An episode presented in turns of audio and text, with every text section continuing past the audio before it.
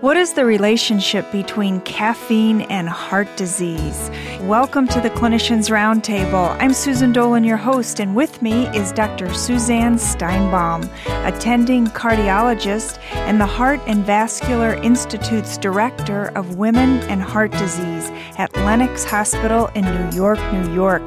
Dr. Steinbaum, welcome to the Clinicians Roundtable. Thank you so much. What led to your interest in cardiology? Cardiology is a wonderful field because many problems that people have with their heart is actually due to lifestyle choices. Many things we don't have control over, many different diseases, but within cardiology and heart disease, 80% of heart attacks are due to modifiable risk factors. And this is such a fantastic thing to think about because these risk factors are within our own control and people can make lifestyle choices to actually change the outcome of a disease process. Tell us about the study in the Annals of Internal Medicine regarding coffee and heart disease. There was a study in the Annals of Internal Medicine that actually showed an inverse association between coffee consumption and mortality what this study demonstrated was coffee, even up to four to five cups a day, actually decreased all cause mortality in both men and women. It was actually more significant in women. Over a two decade period of time in greater than 40,000 men and over 80,000 women, in fact, the amount of coffee that these people drank per day was associated with a decreased incidence of mortality, and this was independent of other risk factors for heart disease. In fact, the study controlled for things like high blood pressure and high cholesterol and type 2 diabetes, which we know are significant risk factors for heart disease. And independent of those risk factors, coffee consumption was actually associated with a decreased incidence of death and heart disease. So the study found it's okay to drink four to five cups of coffee per day? The study showed that the decreased mortality was greatest at four to five cups of coffee a day. But actually, even greater than six cups of coffee a day, there was a decrease in mortality by about 17%. Did the study address what happens when we drink more than six cups of coffee per day?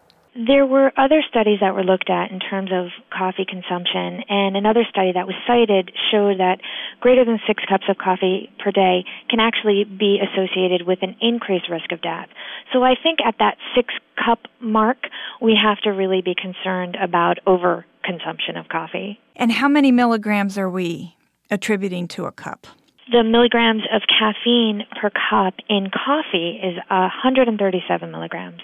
Are you aware of any other studies on the effects of caffeine in this regard? Caffeine and coffee intake in many different studies have shown controversial outcomes in terms of worse outcomes. It's associated with mortality.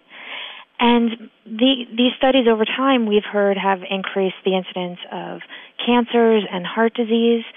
And there have been different outcomes from many different caffeine related studies although some studies have shown a benefit, and that's what prompted this study to be done. Explain the physiology of why four to five cups are okay and six or more cups are not okay. What's so interesting is what is really speculated in this study is that caffeine and, and the drinking of coffee actually can reduce chronic inflammation. And we see that in the reduction of CRP, which is an inflammatory marker. It's also possible that there is a decrease in LDL oxidation. And with LDL oxidation, we know we have an increase in plaque instability. So this is essentially an antioxidant. Also, caffeine and coffee consumption has been shown to increase glucose tolerance and, in fact, maybe prevent the onset of diabetes. Describe the negative effects of caffeine. Well, we certainly know with caffeine we get an increase in heart rate and an increase in blood pressure. And these are things that certainly for our heart patients in prevention of heart disease we, we don't want to do. Is caffeine addictive? I think for all of us that wake up in the morning and run for our first cup of coffee, we we can answer that question. That would be a yes. Dr. Steinbaum, tell us more about the antioxidant effects of caffeine. One thing that was looked at is actually LDL oxidation. So, as an antioxidant, we're looking at um, its effect on LDL cholesterol, and certainly that's something that's reflective in the arteries of the body.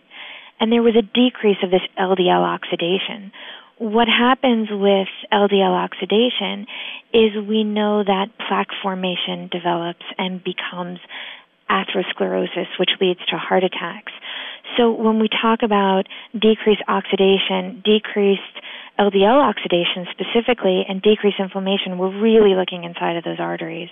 And tell us more about the increased glucose tolerance effect. What was demonstrated is that in an increase in caffeine and coffee intake is that there was an improved insulin sensitivity. And as we know, insulin sensitivity is what's really the issue in type 2 diabetes. So with drinking coffee, there was actually a demonstration in increased glucose tolerance because insulin was used more effectively. What do you tell your patients about coffee consumption? Moderation. That moderation is probably the most important thing it's very hard to say, let's, based on this study, have six cups of coffee a day when we know that there is uh, the release of epinephrine and possibly all these potential harm that could occur with an increased heart rate and blood pressure. But what I do say to them is really, if you are a caffeine coffee drinker, it's okay, just in moderation. Are you involved in any kind of research studies now? at Lenox? We are working on a study getting approved through the Institutional Review Board, actually, for women who have chest pain who cannot undergo stenting or bypass surgery because of the nature of their arteries being too small or disease being too diffuse. And tell us more about that study. This study is actually using a growth factor that is injected right into the arteries. And it is uh, something that can actually help blood vessels grow and can help decrease chest pain in women. How did the study begin? Women tend to have different types of heart disease and different types of plaque than men. Their disease oftentimes is very diffuse in nature, so it's much more difficult to go in and put a stent and fix the problem because the disease happens throughout the artery. And with these women who may be intolerant to medication, as we all have some sensitivity to medication, there has to be other ways and other means that we can help them. And with this technology in actually using a viral vector that can be injected and help promote the growth of arteries, we can help women patients with heart disease who might not be able to use any other means of uh, getting relief. How are women reacting differently to the medications than men? Each person is different in terms of their response to medication, and some people are more or less tolerant to the side effects. I tend to see many of my women patients not tolerant to many medications.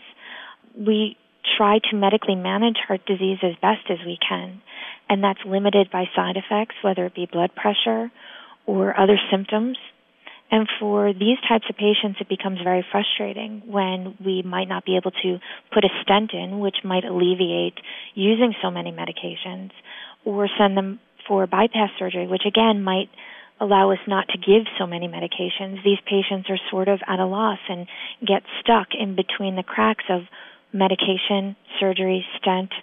There's not really a place to fit them in. So doing research on other modalities become very important. Will this study be more widespread than in New York? Yes, it's actually started. We are on phase two of the study. It's a multi centered study, and it's uh, being performed right now in California. Are there any preliminary findings you can reveal? In the initial study, it showed a benefit in terms of chest pain. Women had less chest pain and were actually able to exercise longer. Any side effects? Well, this is our greatest concern, and what we know right now is that there haven't been any side effects, but certainly we need to study it more. Dr. Steinbaum, what are the other significant differences that you observe between the men and the women heart patients? Women tend to present very differently. The diagnosis is so much more challenging in women, not only because their symptoms are different, and not only because they might just appear completely differently, whether they have shortness of breath or fatigue or jaw pain, they might even have flu like symptoms. It's hard to even know that they're having heart problems to begin with. Then, when actually making the diagnosis, because their disease is so diffuse in nature, different from the man, oftentimes making the diagnosis is more challenging. What's your take home message? Each woman individually needs to understand their own personal risk of heart disease. They need to know what their cholesterol is, what their blood pressure is, what their family history is. Do they have diabetes? Are they smoking? Are they overweight, exercising? All of these different risk factors are what lead to heart disease. And each person needs to know their own risk, to know how aggressive they need to be about early diagnosis. We all are responsible for prevention. We all can take care of ourselves. Eating right, exercising. This is so important. When we talk about coffee and caffeine, this is one part of the big picture in taking care of ourselves. And what's the best way to go about that assessment? Having a good understanding of your risk factors means really listing for yourself what your blood pressure is, knowing what your cholesterol is, going through the checklist. What are my sugars? Am I at risk for diabetes? Knowing your height and weight. Are you overweight? Really taking a good look. What is my diet like? Am I sneaking those occasional french fries and potato chips? Being realistic and understanding what your risk is about is really taking a good look at yourself in the mirror and understanding who you are in the scheme of your risk for heart disease. Prevention, prevention, prevention. It's the key to taking care of this and eradicating this disease. Dr. Steinbaum, thank you so much for joining us to discuss caffeine and heart disease. Thank you for having me. I'm Susan Dolan. You've been listening to the Clinicians Roundtable on ReachMD, the channel for medical professionals.